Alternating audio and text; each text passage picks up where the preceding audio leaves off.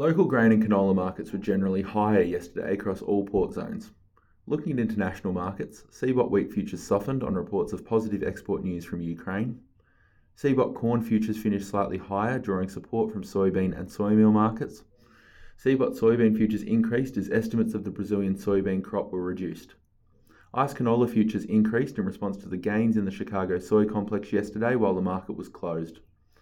Local canola markets are expected to trend higher today, whilst grain markets are likely to soften. CBOT December 23 wheat was down 10 Australian dollars per tonne to $323 per tonne.